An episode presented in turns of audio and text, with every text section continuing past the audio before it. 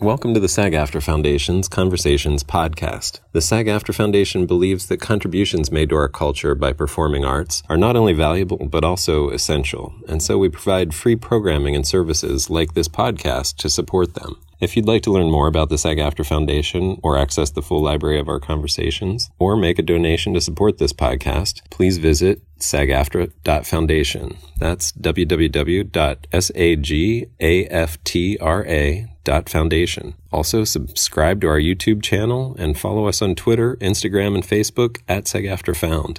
Thanks, and enjoy the conversation.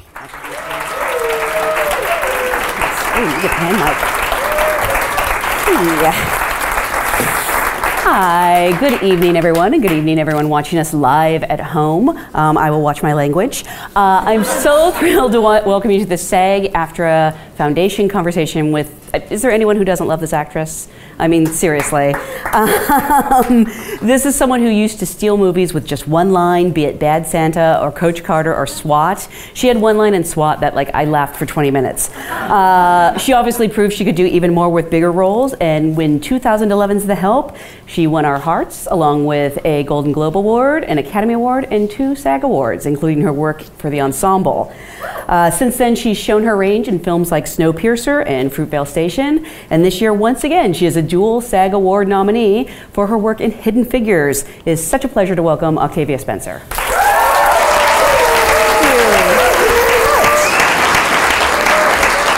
Thank you so much for being here. And among your many honors, which I literally don't have time to list, I love this. You were just named Hasty Pudding's Woman of the Year. I cannot believe that, That's, and I love pudding. That's a huge honor. I know, like Meryl Streep and Jodie Foster, like all these amazing people. Like, do they call you and, and tell you? How does it work? I, it was. I found out right before I went on uh, Kimmel last oh, week. Oh, really? And I, it was out of nowhere. It's like, uh, okay, is this a joke? Um, but you know, it's one of those things that it, it's so humbling that it's yeah. hard to fathom, and then you start thinking, oh my God, this is actually happening. So it's huge. It's very good. And don't they roast you? Yeah, I, I hope by roasting they mean that they're going to have a delicious beef broth, um, and it's going to be just falling off of the bone or something. I don't know. I don't know. I, have never been roasted, and I'm terrified. So, well, we're going to start tonight. Do okay. you remember? I do. Um, again, you're having another amazing year, and it's so wonderful to see. And again, I don't know anyone who doesn't love Hidden Figures. Oh, thank Such you. Such a wonderful movie. Thank you so much. Thank you. My people. you.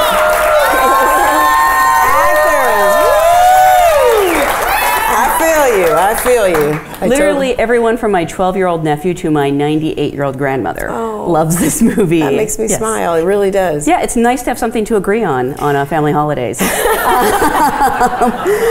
I want to uh, go back and start at the beginning because Ooh. when did you first develop an interest in acting? You weren't someone who did like school plays or. I okay. I actually had an interest in acting as a kid. But you know, the world is your oyster and you can dream, you know, whatever you want to dream. And so for a second there, I also wanted to be uh, Jessica Savage on NBC Nightly News because she got to sign off every day. I'm Jessica Savage on NBC Nightly News. So I did. I, I, I used to, and I, I kind of don't watch the news as much, but you know, that's, that's my thing. And I, um, I, but I'd always wanted to be. Then I realized I always wanted to just, you know, pretend mm-hmm. to be Jessica Savage.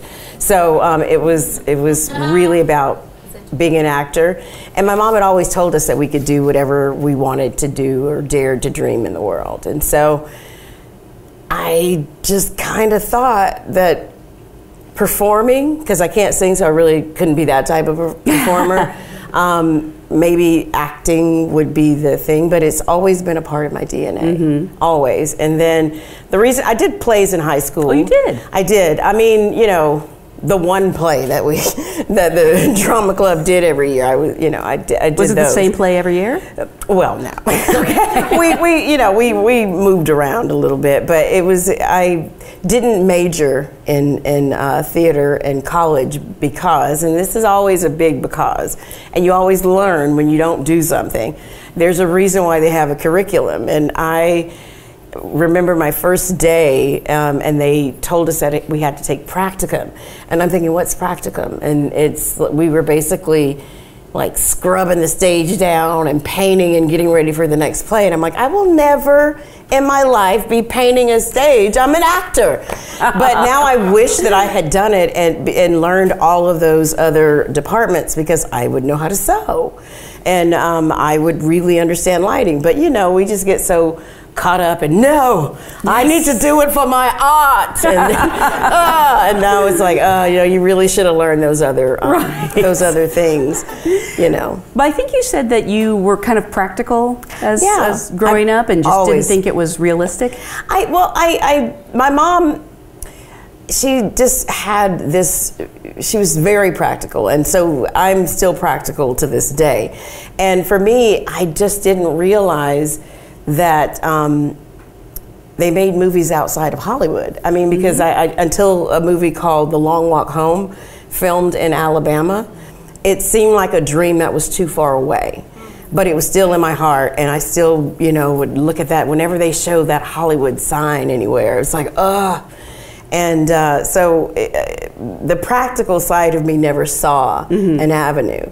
And then um, events happened, and I lost my mom, and I just kept wanting this for myself and it was like hey guess what they're filming a movie in your town with whoopi goldberg and sissy spacek and it was right after um, i graduated from high school so that was my my first toe in the water and it just it had me from that point on. What did you do? Were you you were an intern? I was an intern. I worked in the.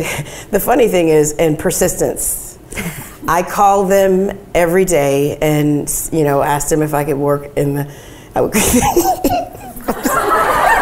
oh, this is gonna be good. I really do this. I disguise my voice every day.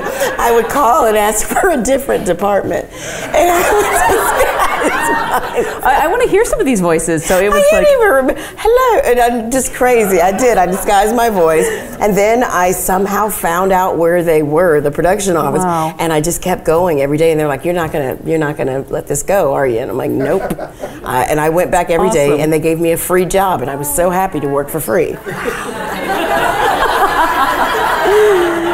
That movie starred Whoopi Goldberg and Sissy Spacek, who you went on to work with in The Help. In the um, help. Did she remember you? Did you remind her? I totally reminded her. Uh, totally reminded her. And, and, but Whoopi and I have kept in touch. She yeah. she was one of those people who who took me under her wing, and it was funny because. You know, when you get bitten by that bug, and uh, I just remember just stars in my eyes. I worked, you know, they didn't want me to work 80 hours a week, but I was happy to be there, just happy to be working for free. But they, they basically gave me $100 a week, which was, I was so excited just to be getting $100 a week. And then I found out PAs made $500 a week. and the last couple of weeks, I was like, you know, I need that $500 a week. and I felt like a millionaire. I did.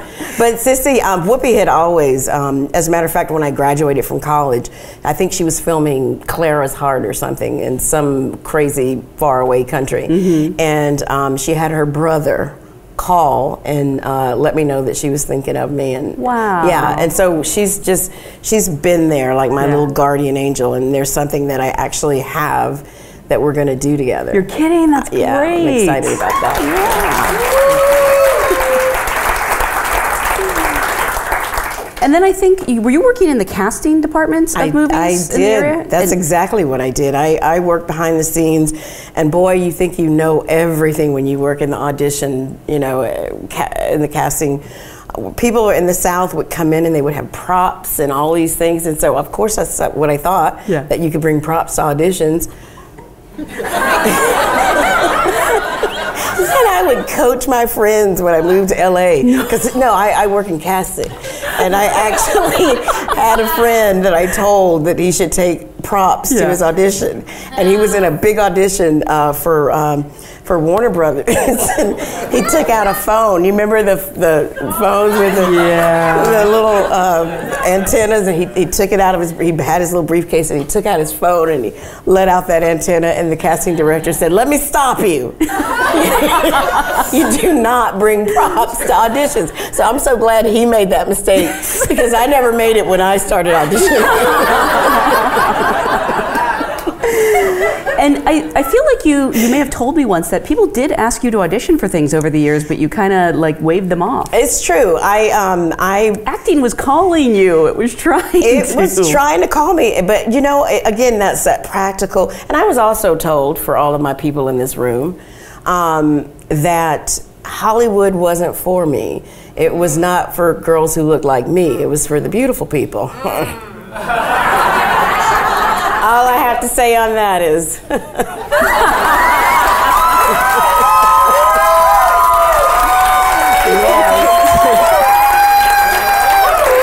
You know, it's it's not easy. All of these, all of you guys know, there's nothing easy about what we do, and um, I, I am grateful that God, the universe, whatever you call that force, I call it God, continues to. Uh, put opportunities in your way because the directors would always say, you know, for one person who would come in and read for one line, and you, would you like bacon with that? You know, and he, I, he would always, I want you to read for this line. I'm like, no, no. And Joel Schumacher, the only director out of all of the directors that I worked with prior, um, was the only one who didn't want me to read that. Really? it's like, wait a minute, I need to turn you down, and you haven't asked me, so what do I do? um, so then I had to ask him, and it's great because by asking him, I was I was not passive, um, and it made me not want to be turned down. It made me want to do it. And I actually worked as a PA on A Time to Kill, and my our very last day of shooting, they um, was the day that I did my line, and I got to get like this great trailer that somebody had vacated, and they put my name on the door. I still have pictures. My Wow. name on the door. It was great. It was it was it was the best dreamer's dream come true that day. It was pretty amazing. So you did audition for him. I did. he- I did. I, I wanted to be the woman who caused the riot between the KKK and the townspeople in A Time to Kill. There's one lady, and sh all she did was like, you know, get in somebody's face. She didn't really even have a line. It was like an utterance. And uh, Joel Schumacher said, "Y- "Your face is too sweet. You can be Sandy's nurse." So. Um, Hello, it just set me on a course of being people's nurses for years, but I'm not. I'm not upset about that. I'm not upset about it. So your first time actually in front of the camera. I mean, in addition to the nice perks of the trailer, but I mean, were you terrified? I hadn't thought about it, but you know what? I probably would have been if we had shot earlier. Mm. But it was the last day of shooting, and everybody was acting like you know it was my Meryl Streep moment Yeah. because it was my crew, and Sandy and Matthew uh, were there because my scenes were with them. But it was like you got to, you got to, you got to. All right, yeah. And it was this whole like, yeah, I'm one of you. I get to be in front of the camera today, and it was, it was, it was so remarkable. It was, it was really amazing. And then were you gone from that point on? This is you knew this is what you had to do. No. I, I, I, I, I grew up without a, a dime, so I always I realized just how touch and go it is being an artist. Like you may be working today, but it doesn't mean that you're going to have a job tomorrow or the next month or the next month. So you have to have something in between. And so I thought that I would be able to do both. That I would be able to uh, work behind the scenes and work in front of the scenes, which you kind of can't do because they only see you as, as if you're working behind the scenes getting coffee, they're only going to see you as a person getting coffee. So you have to do your day job away from your dream job. Mm-hmm. And I learned that. So I did keep it separated, but I, I um, it did spark something in me. It did. Uh, and uh, after working with Sandy, I moved out here like January 1st. I just had my my 20 year anniversary. Yeah. Wow. um, and and I then got a day job, and I kept, you know, send. I, there's just so much that you don't know when you are working behind the scenes and trying to get an agent and getting headshots. I can't even tell you some pictures that I had blown up. I didn't realize you had to have professional headshots. I mean, I was just like a bad Polaroid. I blew them up. But it's just all of those things. I'm not even kidding. I hope you guys don't even understand. Uh, but I wanted, I, I, I still have that desire, but there's so much that you learn just by, you know, being around it every day. And you just get groomed and you, you know, that you gain a better understanding of, of things when you get to work in a casting office, if I, I would suggest everybody in this room, there is nothing better than um, demystifying the whole casting director actor relationship. It's it's the best if you you know just intern a few hours a week because then you learn how to own your auditions because I hate auditioning. I was always terrified. That I, I was always terrified before an audition, always. But you must have been good at it. I mean, you were working a lot. I worked a lot, but I, I, you know, you just have to. You guys know you have to psych yourself up, and then sometimes there's weird politics in the waiting room. You know, people that you normally. you know, it's just so weird. It's so weird but but the, the thing is, what I've learned is the other. There were a troop of us that I always saw, like some of the same women, and you finally get really comfortable seeing the same women. You're like, oh well, if I don't get it, I know she's gonna get it. oh, if I don't get it, well, you know, okay, great, and and it eases that whole, you know, what I call the waiting room you know, just you know, it's crazy. But it, de- I, I say when you when you get to um, the point where you can actually. Uh, if you flub a line and you see what actors do when they flub a line in an audition, it just totally makes everything like, oh, I messed that up. Okay, can we take it back? But before, you know, you would do that and you would just be terrified. I, I skipped a line, you know. so I learned a lot. I learned a lot. I said all that to say I learned a lot. Sorry. And um, I believe you and Sandra Bullock continued to be friends, and Yes. she cast you in. I think the only film she's ever directed. Yes, a short film called Making Sandwiches. Making sandwiches. Um, Sandy uh, was trying her hand at directing, and uh, she knew that I was moving to town, and I asked her if I could uh, cast her extras. We shot in Oxnard, and basically all the people who who's the person whose shop we had and uh, the little sandwich shop or cafe that we were using and people direct uh, closely connected to the film. I just basically took polaroids of everybody in their family. And like this you know he can be here and this person can be here so she let me do that. And then she had one of her actors drop out of, of um, the short. And she said well you can play the part. And I'm like, well, great. It's really weird how the jobs kept coming to me. So after, while I was shooting that, the DP of that was about to do a Disney movie. And um, called The Sixth Man. And before you say anything, no, you never saw me in that movie, even though I shot it. I got cut completely out, but it was with Marlon Wayans and Kadeem Hardison. Yeah. And um, I worked for three weeks on that show, and uh, I think that was my second acting job, and that's when I had to pay uh, when I became a, a member of SAG. Even though you got cut out. Even though I got cut out, if they leave your name in the credits, you still get um, residuals. And Nice. that, so be real nice to people on the set, because that res- those residuals were great.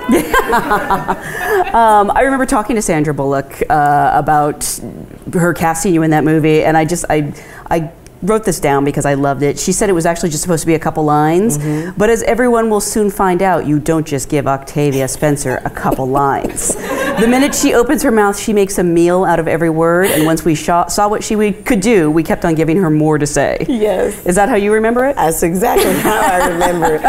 But Sandy is also one of the most generous people on the planet. I mean, I she also knew what I was in store for, and I, I, I didn't know what the process was. As a matter of fact, see, this is how what so much I didn't know.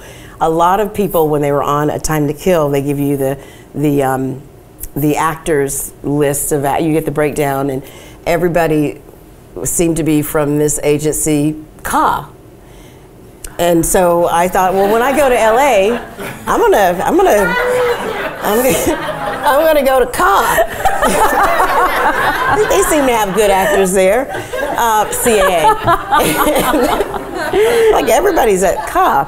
Um, totally, but but I didn't even know, you know, about the whole needing to have an agent, and she took uh, a scene from her short and cut it for me, and it's Sandra Bullock and Matthew McConaughey, Yeah. and it's the only tape I have. And uh, I the, the the casting it just it was my entree into agencies, and I have these two people on my tape, and it Wow. was, you know, I didn't realize how huge that was. Um, I, I do now. Yeah. I do now. And did you end up at Call? I did not end up at Caw. I end up I ended up uh, where I'm going to be for a while at WME, and so that's that's where I am now. And but um, it was just kind of funny because you just there's so much. Oh man, it's just a lesson. It's a Yeah. lot of lessons Yeah. learned, but uh, that's how green I was. And I seem to recall that you didn't know you'd been cut out of the Sixth Man. Like, didn't you go to? I did not know I had been cut out of the Sixth Man. And they were so sweet. They they sent this tape. It was when everybody had the VHSs. And they sent the tape home with me and my friend Tate Taylor decided to invite all of our friends over and he cooked a oh, meal. God. And I, it was so uncomfortable. Like, this is my first scene. And nothing. And I only had like four scenes, and then the next time, like we're sitting there eating, and it's like, okay, wait, uh, my second scene was supposed to be coming up. Okay, my third one's coming up, and then I'm like, we can turn it off. I don't think I'm this. I don't think I'm in it anymore. But yeah, no, but uh, it was it was pretty funny now. But back then, it was just like, but that's when I realized I'm like, I probably need acting class. Um, because everything was like really important Right, in right. every word and so that's when i started going to acting class like four or five days a week. Really? Who did you start off with? i studied with a woman named anita jesse. She also taught uh, Bryan Cranston. And I've heard of um, him. yeah yeah you might know him. He might be like yeah. And um, she had a quite a few known actors in her class. And i tate and i uh, were in class. We did on camera. Man the whole all the technique. You know I just remember being having my first time dealing with props. Again, me and the props. I, I had like a sandwich in a scene, and it was like, you know, she's like, no, you got to hold it exactly the same place, you know, uh, and it's you don't even realize like the shots here, and you're like just every other. She's like, nope, you got to hold it the same place. So it's all of that stuff that you don't, all of that tech, tech, technical stuff. And I still don't know how to hit a mark because of all of this. Um, so I make uh, I make the, the camera guys. I call it "Give me braille for my foot." So when I, you know, you can see on my first few jobs, which I won't tell you what they are. Me, I always walk in and I look down. Did I hit my mark? And then I start my line.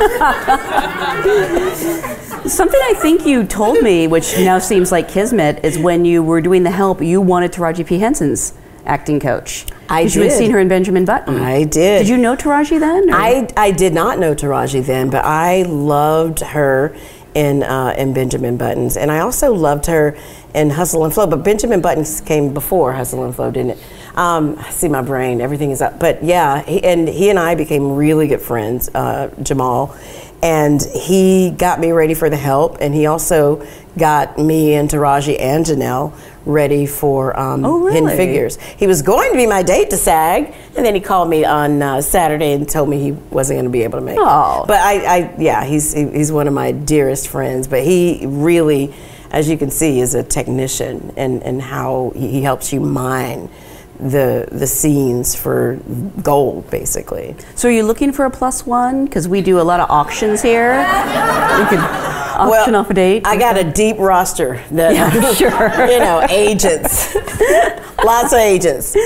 So after starting to study acting, I mean, Mm-hmm. did you notice a difference? Did you start booking roles immediately? A lot more frequently, um, eh, definitely more frequently. Uh, but you know, as you all know, it just gets there. There are lulls, you know.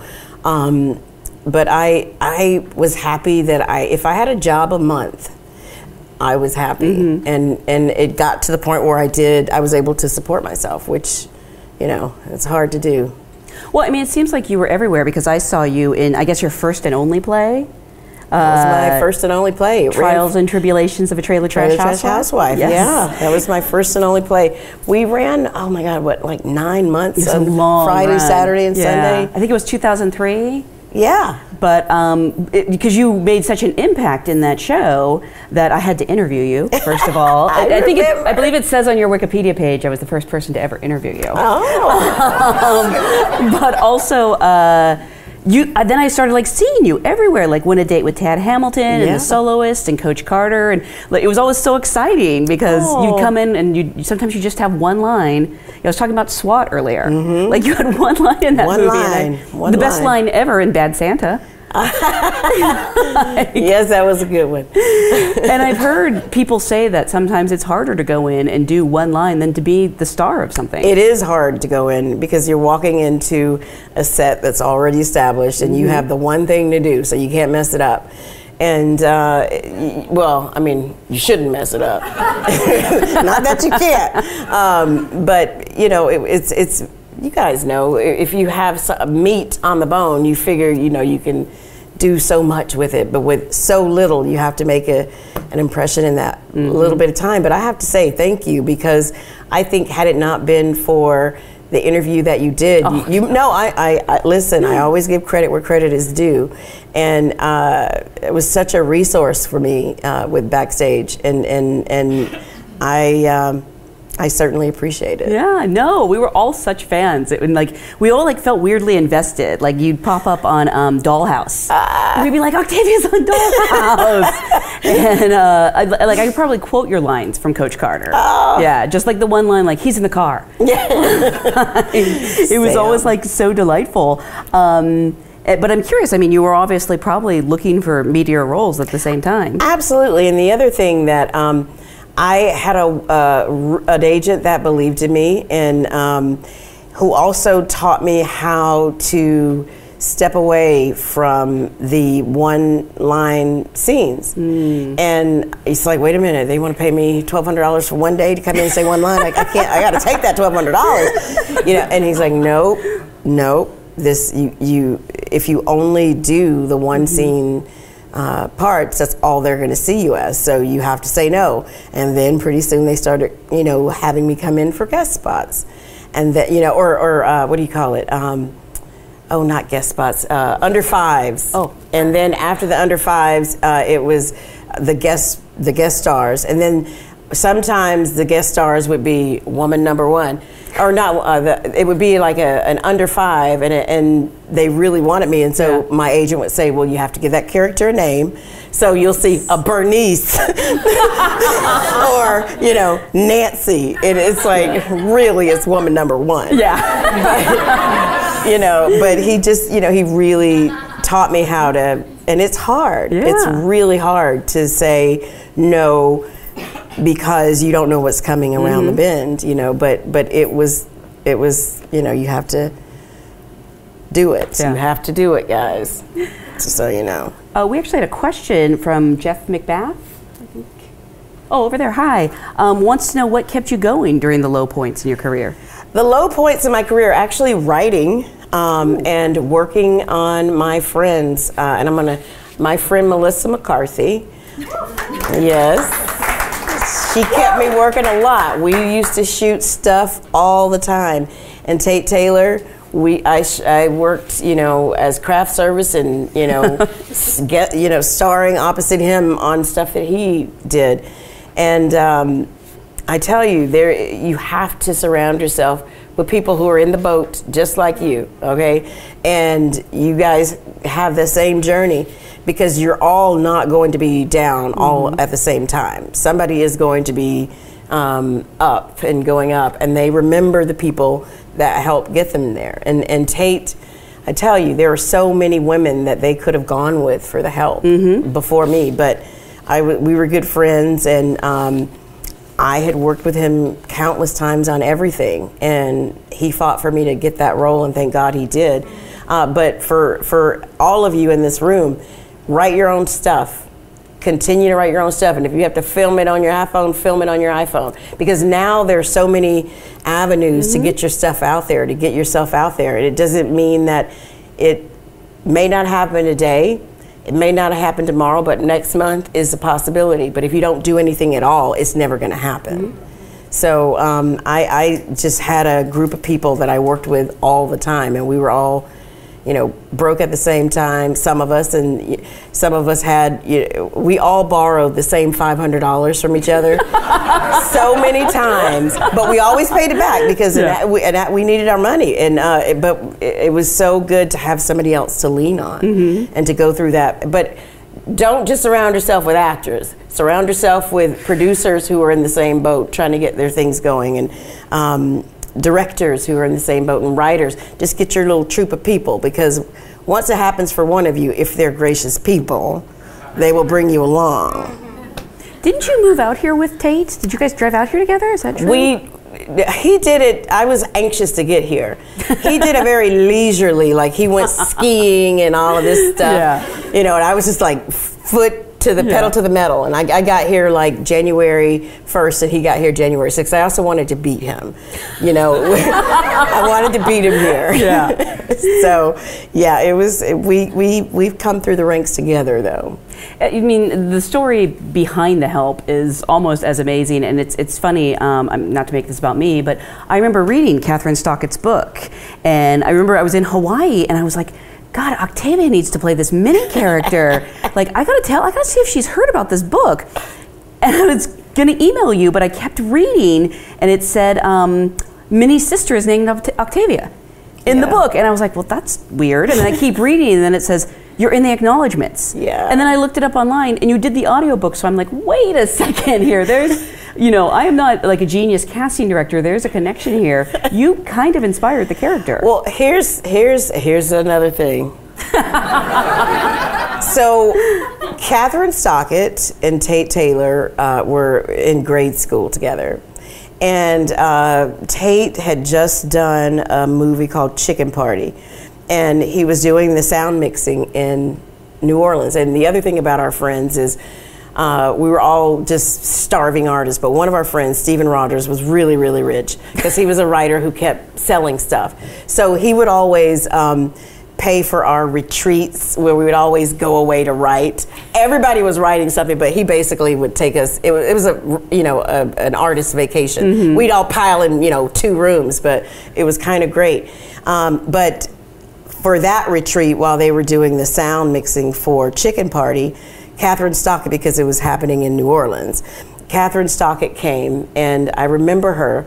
She she was like, "What do you do?" And I said, "Oh, I'm an actress." And I asked her what she did, and she said she was a writer. And I'm like, "Okay." And she said, "Well, I'm writing a novel," which you know. I was like, okay. And she said, I'd love for you to read it one day. I'm like, okay, I'll be happy to read your novel. and um, five, six years later, we were filming a movie called Pretty Ugly People in Montana. It was freezing, and we were looking out over Glacier Park. And she said, "We're in a van. It's just beautiful, God's country." And she said, "You know, I um, I finished my book." And I said, "You did?" And she said, "Yeah." And I, you know, it's about to get published, and I'd love for you to read it. And I'm like, "Really? I just." To read your book. Because you think you know how many scripts have you read Sure. and they're terrible? And you know i'm that person who's going to be honest. I'm not going to tell you that it's terrible. I'm going to tell you that it needs work. And some people don't want to hear that. You want to be told i love it. So i just remember I, I was supposed to go to a, a friend's um, bridal shower that week. And it was raining. It was in la and I sat down. I'm like, I'm just going to read the first chapter, Yeah. so I can tell this woman that I read her book. and I sat down to read the first chapter, and it was great. Yeah. I was a little, you know, offended by the dialect. I'm like, I don't know how I feel about this people talking. I don't know. And I kept reading and I kept reading, and I'm like, okay, she's not making a statement about the race of the people. She's making a statement about the socioeconomic and educational level. And I'm like, okay, I can, I can deal with this. And uh, when I got to Minnie, because each ca- if you haven't read the help each uh, character has their own chapters in the book and you follow three voices and when i read Minnie, i was like oh my god this is amazing and uh, then i read minnie's description and i had to know like oh, minnie just kind of looks like me she's she looks like me Yeah. because and, and i found out basically she when she she knew who aibileen was was and how Aibileen would be, but she really didn't have an idea of how she wanted Minnie to be mm-hmm. until she met me. You know, we have the same physicality. And uh, Minnie definitely speaks her mind. And when uh, when she met me, I was hot and hungry because we were in a, in New Orleans and I was on a diet. Um, I was on a diet, and let me tell you, when you're hangry, you want to get there. And Tate thought it was a good idea to do a walking, you know, tour in New Orleans in August. Yeah. And a person's on a diet, and they had just gotten through eating biscuits for breakfast, you know, and I'm like, very angry and hot. Yeah. So that's all I'm gonna say. Minnie is based on me when I'm angry and hot and hungry. I mean, what were you flattered? Were you shocked? I was. Uh, I think I was a little bit because I. I mean, I saw. I. There's so few similarities. I mean, we're both chubby, you know, mouthy women. Yeah. Um, but the hangry side of, of her is what I find funny, is that she just had a just a sharp edge, and I'm Yeah. thinking, oh yeah, that was definitely. Because I just remember, are we there yet? And he was like, you know, just it just literally, we're just walking around and I'm dying and Yeah. hungry. Um, so for that, for, for that, I, I mean, I, I think you have to be flattered that someone um, thought whatever, you know, your essence or what Yeah. have you would make a great character. So. Um, I can't believe she kept it a secret from you all this time and was just like casually read my book. Yeah, well, she, but you know, you, you kind of also you don't want to force it Yeah. on someone because. But I have I actually read that book cover to cover. Mm-hmm. I missed my friend's uh, bridal shower. Oh, or bridal, not bridal shower. What is it? The bachelorette party. Ah. not bridal shower. Bachelorette party because it was also raining and people can't drive in LA in the rain.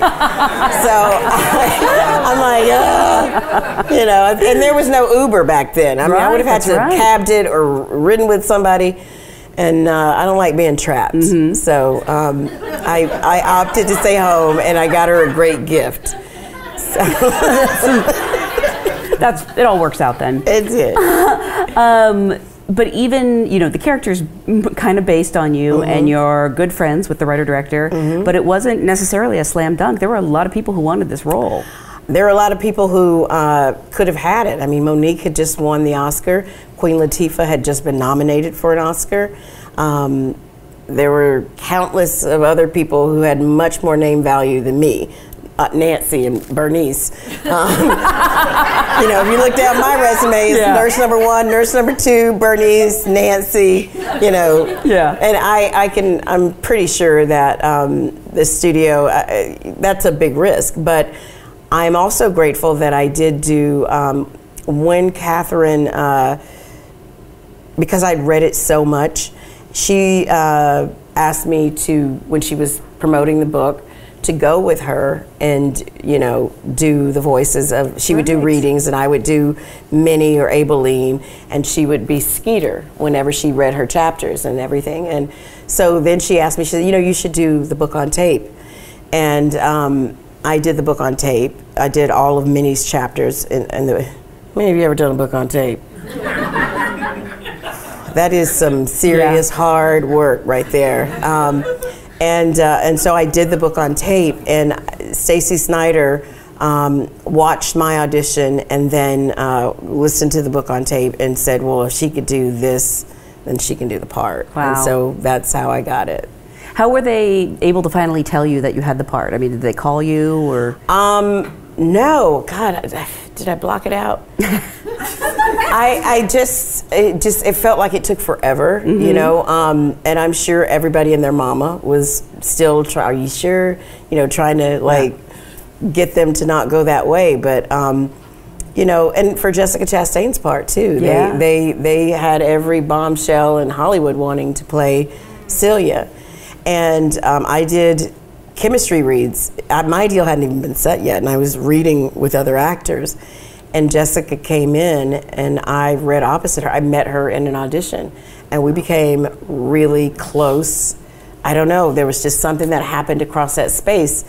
And I remember when I, I remember how when how she found out because um, I called her to tell her um, that she was going to get the part, and it was really weird. I mean, should I be saying this on TV? It's okay, we're not live. but yeah, no, I, I remember. I remember. well, hell, we're we're talking, right?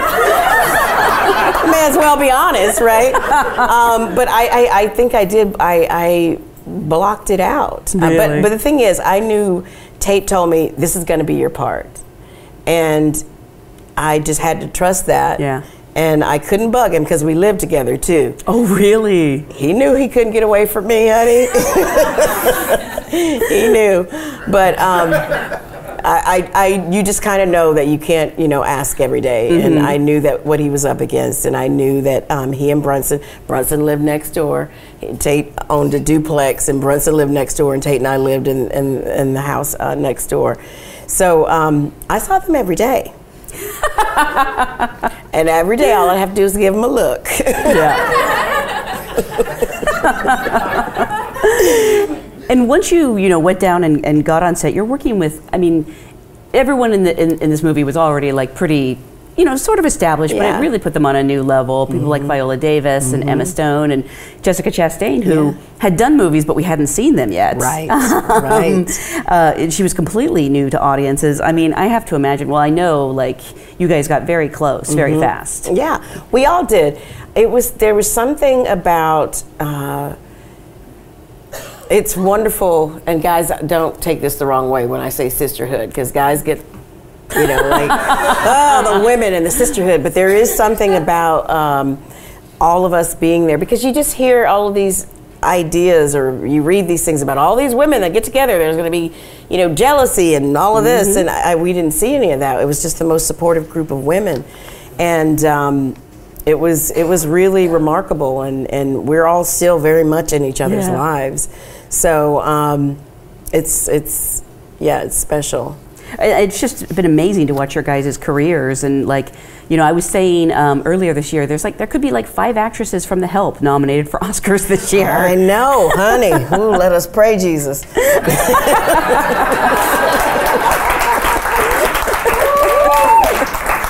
listen, listen. I, it was it was great Yeah. being at the Golden Globes this year. Yeah. it'll be great uh, being at the SAGs because it'll be a reunion. Yeah. It was a help reunion at the Globes. It'll be a help reunion at, at SAG on Sunday. And then um, the film wasn't just a huge success with audiences; it was a big critical success. I mean, did you did did I don't want to say overnight because that is such a misnomer, but did it feel like your whole life shifted after that? Well, my life is very much the same, um, but my career definitely. It took a minute for. Well, here's the difference. The phone was ringing a lot, but everybody and their mama was calling me to play somebody's maid, and it's like, and it wasn't even a good maid. Like Minnie, you know, with meat, it was Yeah. just you know more tea, you know, and I'm like. How are you going to offer me a part that's not even better than the part that I Yeah. just played? And it was before any uh, any nominations. I mean, the the movie was barely in the can, and I, I can't. If you see a movie that was filmed. Um, 2000 we filmed the help in 2010 if it was filmed between 2010 and now and that had a maid you know who they called first and I had to say no, it, it, because it's it's not that it was a maid, because you know I played a nurse nineteen thousand times. It's that um, there was nothing to the character that I hadn't played. So it's like just walking in to serve somebody. Unless you guys are going to give me a few million dollars to walk in and serve, some- how you know I'm not going to do Yeah. it. You just as actors, we want to be challenged, and you want to do. Um, you want to do something that's uh, going to make you grow as, a, as an actor and, and uh, for me i like to grow as a person i like to learn from the people that i play What did you learn from Minnie? I honestly learned, you know, I people always say, you know, the glass is half empty or the glass is half full. But if you're talking about a person who doesn't own a glass, they don't care one way or the damn other if it's full. You want that glass first. You want to be able to make the decisions in your own life that affect your life. And unless you are have that power to do that, you're not going to be optimistic and you're not going to be pessimistic. You're just looking for some better way to do things. And for me, I really, um, I understood, you know, that I, because I, I, I, don't see myself as a pessimist or an optimist. I just see myself as a realist, and Minnie mm-hmm. was as about as real as it could get. Yeah. And so I realized then that I had to stop looking this way, you know, when you're like, oh, such and such got that audition for such and such.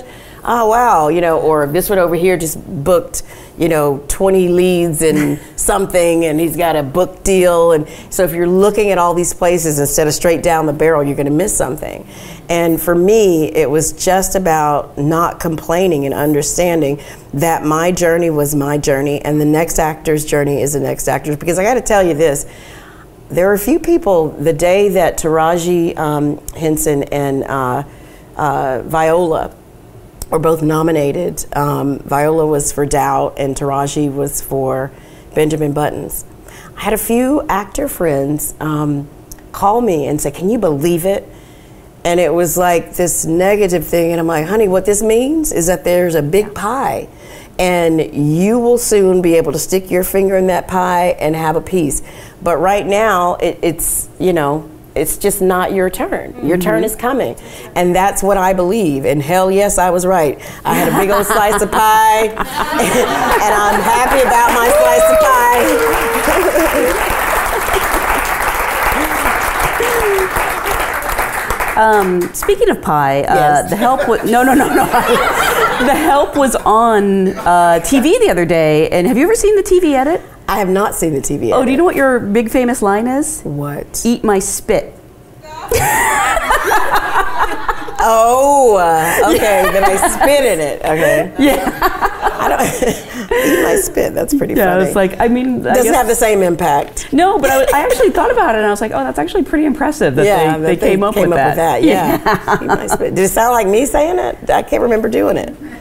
Eat my spit. it did. All right. Would, I, I, block a lot of things out, guys. I just, just block it out.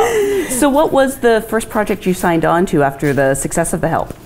After the success of The Help, I did a little movie called uh, Smashed because everybody again was offering me, you know, not very good maid parts, and um, and it was a tiny little movie, and I met the director James Ponsoldt, oh, amazing, and I love Mary Elizabeth Winstead, and it was about. Uh, people in AA, and mm-hmm. you know, uh, my character was basically in the middle of transference. She was sober, but she was eating everything, you know, sweet. So I thought, well, that's cool. And who hasn't met anyone affected by um, some form of uh, addiction? Mm-hmm. So we did that little movie, and it went to Sundance, and then I got to go um, to my first. Uh, Toronto Film Festival with that. You're kidding? Mm-hmm. Oh wow! No, that's mm-hmm. a great movie. Yeah. I yeah, Mary Elizabeth Winstead is is phenomenal in that. She is, and Aaron Paul too. Aaron Paul, yeah. yeah. it was a great cast. Yeah, it's a really good cast. And then after that, I. Um, I knew that I was going to be. I met with, I met with uh, director June bon, Bong Ho. Thank you for pronouncing it because I wasn't sure how to. I director Bong, we call him, and it was so funny yes, I'm wearing a wig, just in case you guys didn't know. Uh, but here's why I'm saying this because in my meeting with him, I met with him. How many of you have seen uh, Hidden, oh, not Hidden Figures, uh, Snowpiercer? Okay, well, it's post apocalyptic. And um, my character lived in the back of a train, and we didn't have, you know, running water and all that stuff. So she was a little I, she was just gross. And I just remember meeting director Bong, and he just kept smiling and looking at me. and I thought, this does not feel like it's going well. Yeah. And so while we're talking, I said, Do you mind if I do something? And he said, No. So I took my wig off wow. in the middle of our meeting, and it, it just worked tricks, ladies. Wow. So I just took it off and I laid it down on his desk and then we talked, and he was like, "Oh," because you know he just couldn't picture yeah. me like as the character who was. You gotta now go see. Oh, it's such Tanya a great movie. And the and yeah. and I, you know, it was. It's. I'm like, I need to do this because he. I don't feel like he's connecting with yeah. me right now. Yeah. It was. Yeah. So I took that wig off, and I got that job. That. See, it's. Um, it's interesting to me that you were even auditioning at that point. I would think Yeah. the offers would be coming to you. No, I mean there were. Here's the thing. That was, uh, and then I also auditioned for um, Lamb of God, which turned into Paradise, uh, Diablo Cody's directorial debut. But this was before. I mean, any awards conversations or anything like that. Um, uh, the first job I got after um, winning the Oscar, uh, I uh, did decided that the next thing I, of import for me was Fruitvale Station. And um, thank you. That one, it was another another tiny movie, but it had a huge message. And I, you know, I'm not a mom, but I'm an aunt. And I thought, you know, I look at all of these young men and I see my nephews. Yeah. So I wanted to play that for obvious reasons. And so, but Fruitvale Station, you know, I, I here's another side story. I keep giving you guys all these side stories. Please, yes. So my, my friend, my rich friend Steven, which he won't mind me saying, he's rich and his name is Steven. Steven bailed us out a lot, but Stephen also he also invested in every one of our little projects that we ever had. Anybody? So I called him one day and I said, "Look, um, some of our funding fell out of this little movie that I'm doing called Fruitvale Station, and they need um, we need people to buy twenty five thousand dollar increments, you know, units." And he said, "Well, am I going to get a produced by credit?" I'm like, "No, you won't get a produced by credit, you know, because you'll get a special thanks, and you'll, you know, but they have a lot of producers." And this was the one time he didn't invest, and then we won Sundance. Wow. So when your friends call, I only call you with good stuff. Did you know the story of Oscar Grant before you got that script? I actually remember, and it's so, and, and I'm going to be honest with you guys because that's the only way I know how to be. Barack Obama had just been elected, mm-hmm. and I remember the video going around, and I just said, you know what? I'm in a good mood right now. America has just surprised me. I'm not going to watch this Yeah. because I don't want to be depressed. And to me, that was the wrong choice to make. Um, it was the right one for me emotionally then. But I think that if we continue to not deal with things because they don't feel good right now, the problem, you know, persists. Yeah. And so, um, but that's me being really honest. I, I could have um, known about it then, but I just didn't want to see it. I didn't want to see um, someone's son killed that way. And was this the first time you'd played a real person? It was the very first time that I had played a real person. Did you meet Wanda? I did. I. It's funny because I was in. I, I was actually on my way to Prague when I talked to um, Ryan Coogler about playing um, Wanda, and the only concern that I had was her age because they, they did a, a, a birthday party in the movie. And I just said to Ryan, real matter of factly, listen, the good Lord only gave me one gray hair. And that's all you get. you get my one gray hair. And I was like, I'm not wearing a gray wig. I'm not, you know, and I just Yeah. went down this long list of not doing gray. And he laughed. He's like, you, I promise you, you're not going to have to worry about, you know, wearing gray hair. Because, you know, as a character actor, they only want to see you one way. And if I give them a gray wig, they're going to start having me as everybody's grandmother. Right, right. So, you know, there's some lines that have to be drawn. And all I thought about was my vanity. Um, and- but I, I, he, I, he put me in touch with, he sent me videos and everything. So while I was shooting Snowpiercer, I was preparing for Fruitvale Station, which I was shooting right after that. And um, he sent me videos, and, and um, I actually talked to her from Prague. And then when I got back from uh, Prague, I think there was like a four or five day lapse, and then I went up and I met with her um, right before I was sh- I started shooting. Wow. I'm, I'm also curious because Ryan Coogler, who I just Coogler, who I just think is a phenomenal director. I know I'm not alone in that, but this was his directorial debut. It was his. He had sh- done shorts. yeah. Yes. Oh, he did a wonderful short Yeah, um, um, called Locks. Locks. That's oh, yeah. Yeah. I'm gonna Yeah. cry if I start to talk about that one. Yeah. Look, it's actually on YouTube. You should look it up. Um, so, how did you know he could pull this off? I have this thing, and this is also another. I'm telling you guys stuff you already know, but um, for me, you know, the Scorseses of the world aren't calling me. It's the it's the young, um, up and coming writer directors, and to me, that's more exciting for me um, because um, they at least will give you a shot. Uh, at a great character instead of the maid.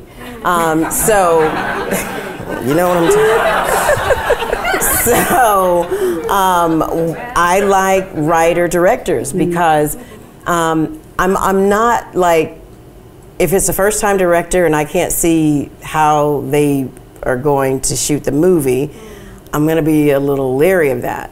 But if they're writer directors and they're, this is their Mm-hmm. first time directing, and I see that you can write, I know that you'll be able to direct it. Yeah. But I'm, I'm, I'm going to be really honest. I'm, I'm not the first person to go, I don't know about this first time director if they haven't directed anything that I could see. Mm-hmm. But I knew that Ryan could execute it because it was an amazing script. I mean, when you're reading the script and you see teardrops on the page, Yeah. um, or you laugh out loud at something um, on the page, you know that they will be able to execute it. And boy, was I wrong. It's such a fantastic movie, and if anyone hasn't seen it, it, it opens with the real footage of Mm-hmm. Oscar Grant being shot, and it's I think it's such a hallmark of a good movie that we know how it's going to end, but you still are. wa- I remember the second time I watched it, I was like, well, maybe it'll turn out differently this time. I know, I know. You're just so engaged. Yeah. And he is so uh, amazing as a as a as a, a director. And I have to say that was one of the most diverse groups of people because all of the film school kids. This is the other thing. They all went to film school together, and they were all working behind the scenes. He had, you know, raised money and was able to get them paying gigs, but they were um, they were all there. So stick with your stick with your people. And what was it like when Wanda saw the movie? You know, it's uh, it's one of those things where you know that it will never be old for her.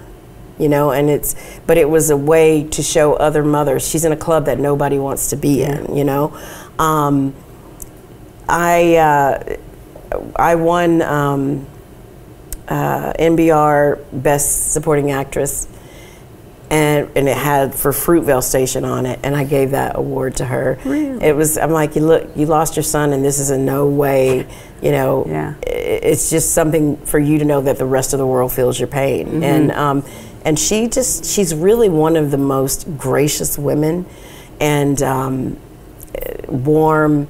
But you know that she suffered a tremendous loss, so it was it was painful for her. It was painful to be. Uh, in the room when we watched it at Sundance, and all of his uh, family was there. And you know, I'm like, I know that I'm going to sob, Yeah. and we all did. It was audible. It was audible. The tears um, when we watched it at Sundance. And um, I guess we should talk about another true story, which is Hidden Figures. Yes. Um, how did this story find its way to you, and what drew you to the project? It's one of these stories that I'm embarrassed I didn't know. You know, like it should be taught in schools. It should be taught in schools. i- schools. It's funny because how many of you guys have seen Hidden Figures? Oh. Thank you. The thing about that movie is, uh, uh, if you now now that you know the story that John Glenn almost didn't go, and the only reason he went is because Katherine Johnson checked the numbers and made sure that the machine was right to know that he almost didn't go and that somehow when we hear the telling of his story that she's not inextricable for some reason for they should be inextricably linked Yeah. and um, i don't know how i feel about that i i, uh, I remember because I was working back to back to back, and I had decided that I was going to take a break and I was going to go to New York to watch some plays. I was just going to stay for a week and just go watch as much theater as possible. And my agent um, uh, to- said, "Well, if you're there, you need to meet Donna Gigliotti." And I'm a huge fan of Donna Gigliotti. She always picks great movies with great characters. And he said, "Well, she's doing this movie about these three mathematicians, black mathematicians, who uh, helped get our first men into space." And I'm thinking, well, okay, it's historical fiction. Okay, it's like The Help because I had Yeah. never heard the story, and um, this was two years ago. Um, and when I met with her, right before I met with her, they sent me a script. I read it, and I then decided to Google and I realized Katherine Johnson's real. Oh my God, these other women are real. Mm-hmm. They're real. But there's very little, at that time, there was very little about any of them except for Katherine on the internet. And I, I just, for 50 years, we haven't known that black and white women made these contributions to the space program and to STEM programs. And we're still feeling those impact, the impact of that today. The fact that we don't know the story, I'm like, look, I want to be a part of this for so many reasons, but every child needs to see this movie um, because it will definitely change how you feel about yourself.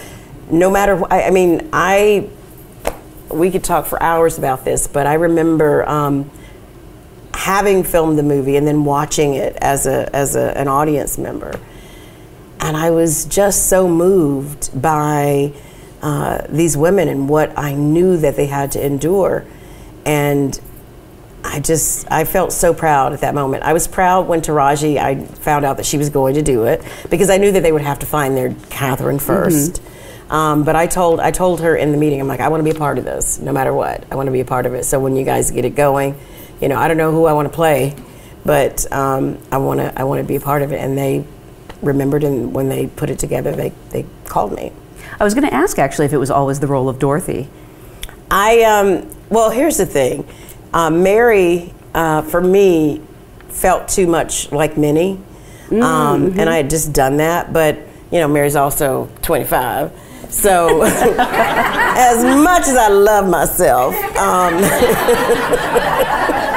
I doubt that they were going to let me play the 25 year old. Yeah. Um, and then, uh, so uh, you know, I, I, I pretty much knew that it was possibly going to be Dorothy, but I left I left that open for them because you also don't want to go. I'm playing Katherine, Right, You know, right. um, for me, it's like you know, do what you need to do to get the movie made, Mm-hmm. and then you know, we'll see. We'll go from there. And once it was Dorothy, I mean, what was it like? I, you said there wasn't much out there, but did you have any research to draw on to form this character? thank God for uh, Margot Lee Shetterly. Um, she wrote this beautiful, comprehensive document called Hidden Figures uh, about all of these women and so many other people.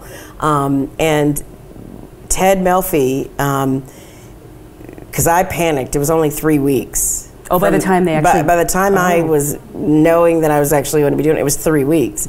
And so that is no time to do research. And for me, you know, I'm just dyslexic and I have to memorize the script from cover to cover so that on the day, you know, that I'm free to play. And uh, Ted gave me like, uh, uh, what did he give me? He, I already have eyes on the prize. If any of you are ever doing anything, period, that's one thing that you want to keep in your arsenal for um, for anything, period, from beginning to end. Watch that. Don't watch it any other time because you're going to be mad and fired up a lot. um, but for me, I had that, and then uh, there was all of the research from um, Margot Lee Shetterly's book, and um, we had. Uh, NASA archives as well because cool. that's the, the other Yeah. footnote. Whenever you Googled anything, it would say "See NASA archives." It's like I wish I could. and, then, and then I we were we were given that information from Ted. Are you someone who's good at math? I mean, did you instantly understand everything, or at least able to wrap your brain around it? I was actually pretty pretty good at math, um, and, and but this is rocket science, guys. I mean. Literally rocket science. it is not something that most people are going to understand. And I'm like, oh my God. I was kind of glad that I wasn't ma- uh, playing Katherine um, because you do have to actually understand it. For me, I have to understand it. I have to, you know, get it in my body so that it doesn't look like, you know, if you're playing a hairdresser, you can't look like it's the first time you're touching hair. You know, it has to be in your body. And, um, I was really glad that we didn't have to actually see Dorothy doing any of that, but we did have to see her fixing cars and fixing computers. Right. So I had a, um, uh, an IBM consultant, and I worked with our transportation department because I'm also claustrophobic. So laying underneath that car, I was like, oh god, uh, it was terrible, terrible. That's how we were introduced to you in the movie. Is your legs My legs underneath the car. I was like, I know who that is. uh, you mentioned memorizing lines before. We have a question from Melinda York. Uh, oh, right in the front. Hi. Uh, loves you, big fan. enjoys you. your work. Thank Wants you. to know if you have tips for memorization. I have an app. Well, first of all, I you you for me, I if you read the script enough times, um, some of the the lines stay with you anyway. But to for long passages and things, um, I have uh, an app. Is it? Oh man, is it script? Uh, rehearsal, rehearsal. Oh, yeah, yeah, yeah. I, and and it's great because you record everybody else's lines and you have, but you do it rote. I do it rote so that you don't get into a um, a rhythm of Mm-hmm. how to say the line. But um, I just record everybody else's lines and and then fill mine in. Can you improvise then when you get to set? Since you, if you have it all, you know, the lines that it's quote unquote supposed to be yes locked down. I, I like improvis- improvisation, but um, I also I love writers. Um, so if a person who has written it, I don't mind opening it up, but I really kind of like to stick to what's on the page because it's already been vetted. Um, but I'll I, I'm happy to improv. I just don't want to sugar, you know. You're just kind of stuck. Um, but yeah, I, I do. I, we, as a matter of fact, when we were rehearsing, we we basically never used any of the lines. Really? Yeah. We we we read through. We sat down and we would read through the script, but so that it would be fresh, we just improved.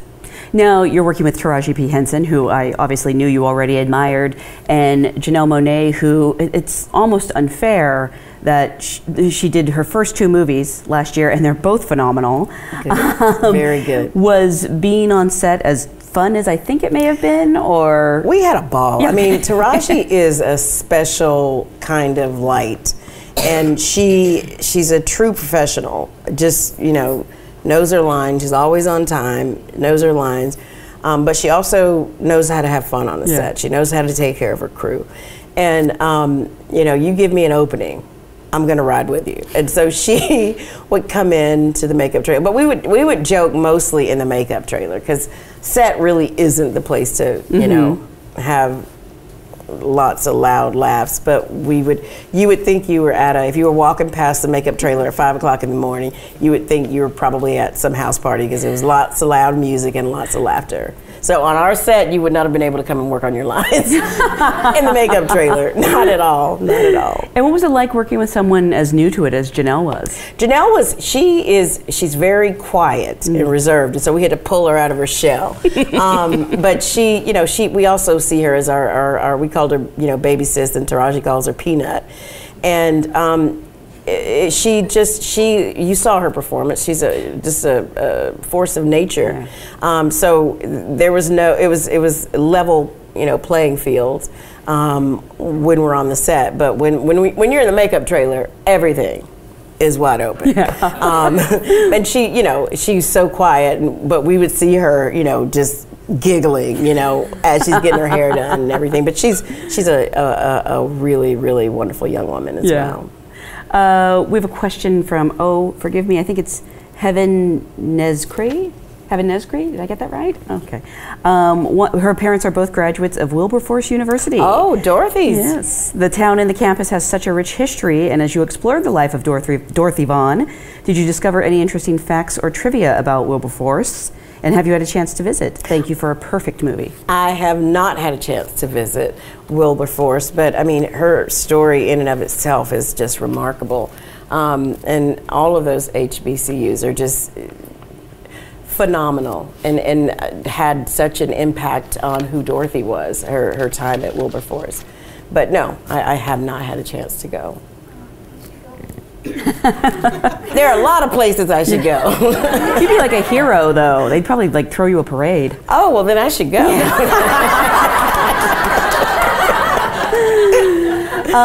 kidding. And I know Dorothy's no longer with us, but I, but Katherine is. Katherine and is. Um, has she seen the film? I actually saw it with her. She had already Oh, seen it before, and they did. We did a, a premiere at NASA for the NASA families, and let me tell you, that was that was one of the most amazing. Amazing is such a now it's just so really overused and can't really be used to describe the experience, but to know that one of the heroes or the heroines of this film is actually able to receive all of the love, all of the um, acknowledgement that she's getting right now, and in such a positive way is it was it's beyond amazing. And her daughters.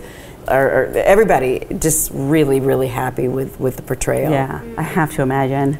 Um, we have a question from uh, Siani Walker. Did I pronounce that right? Siani. Siani. That sounds much better. I'm sorry. Um, amid the diversity issues in Hollywood, you've had such an amazing career thus far. What would be your advice to a young, aspiring African American female filmmaker? Um, don't take no for an answer. Um, don't take no for an answer for yourself. Don't take no for an answer for your film. And by that, I mean people are going to tell you no. Um, they're, you're going to get a lot of no's. You're going to get a lot of no's. Um, but don't have that be the reason that you don't do it. Um, if it means, you know, saving money, putting it on your credit card, which uh, I, I, I would say, you know, not to do that. I mean, do, try to do GoFundMe, bake sales, whatever you need to do to raise money to, to um, get that film made. And you only get one time to ask your friends to work for free. Um, but my friends ask me to work for free all the time, so maybe maybe that's not true. Um, but you you should use your resources and and um, and make sure that the work is ready to uh, to do. Um, but just do it, do it, and then you know get it out there in festivals. There's so many ways for your material to be seen and to disseminated um, and distributed that um, you know just don't take no. Don't don't take no as as an answer. You understand? I mean, I don't. You know what I mean? Like, if Viola says no, she means no. Um, don't. It's like Viola. I'm not supposed to take no as an answer. I want you in my movie. It means Viola's not the right one. You keep going until you get the yes from the right actress, and you will, because you know they write a lot of great parts um, for men, but there are so few wonderful parts for women. So if you write this compelling piece of work, it will get to the right person if you are the person to keep it's your baby. So you want to make sure that baby has a dry bottom and you know pampered or whatever. You, you want to make sure your baby is taken care of. So nobody's going to take care of your baby as well as you. That's what i would say. Do you ever think about what if you had taken no for an answer during the long walk home and had never worked on a set? well if they had told me no i, I, I would never i mean they did tell me no hello they told me no every day um, and i would call i seriously i forgot that i would call and disguise my voice Would you call saying you were Octavia Spencer in a different voice? Oh no, as no! I never gave my name. I would always Oh. be someone else. I would always ask, um, you know, and I would probably say the wrong department because you don't know what kind of departments they have. The people who cook, you know, Yeah. like, you know that sort. But I did, and I, then I went down to the. And I just went every day. And they're like, okay, this one is. You're not going to go away. So, nope, I'm not going to go away. So you may as well use me. And it worked. Uh, we have a question from Queen Al Jahi. Did I? Ja, uh, uh, Al Jaye. Um, do you find that drawing on past life experiences help you choose and or develop the necessary emotions to powerfully? Why is that fun? Past, What? Not past lives, but like past I'm like- life experiences. no, I thought the same thing. But I mean, drawing on past life experiences to like help you, you know, find a character. That's the only way for me to um, to do it. Uh, you know, is is to ground it in a reality, and sometimes you have to, you know, do the whole substitution and and uh, make it real for you or make it real to you. So absolutely, um, absolutely. Is that something that, like, um, you mentioned that you still worked with somebody on Hidden Figures as, a, as a coach? Is that something that they teach, or No, I, I just think um, you know you. They always tell writers to write what you know, um, and I, I get that. And, and sometimes, in order to um, make the character real and to find that humanity, you have to find the, the likenesses within your the similarities from your life to help you know get over that hurdle of ah, I'm not breaking through. I don't. There's something because you if you only do surface, if you only go for the surface, the character is going to be very surface. Mm-hmm. It's not going to ring true. Um, but to me, to to ground it in reality is is is imperative. And I want to talk about some, uh, some of your upcoming projects. Speaking mm-hmm. of past lives, I'm fascinated by The Shack. Yes. I haven't read the book, but I saw the trailer. Are, are you sort of playing God in this? I am playing God. Wow. Um, that was very interesting. I mean, I when I met with the the producer, I we talked for three hours. It was only supposed to be a thirty minute meeting. We wow. talked for three hours, and when I found out I was actually getting to play God, there was this, oh, hold on a minute. That's God. Um, and you don't have any, you talk about drawing on past life experience. It's like, this is God. How do I, and I started having serious panic attacks. Like, wow. I don't really know how I'm going to play this.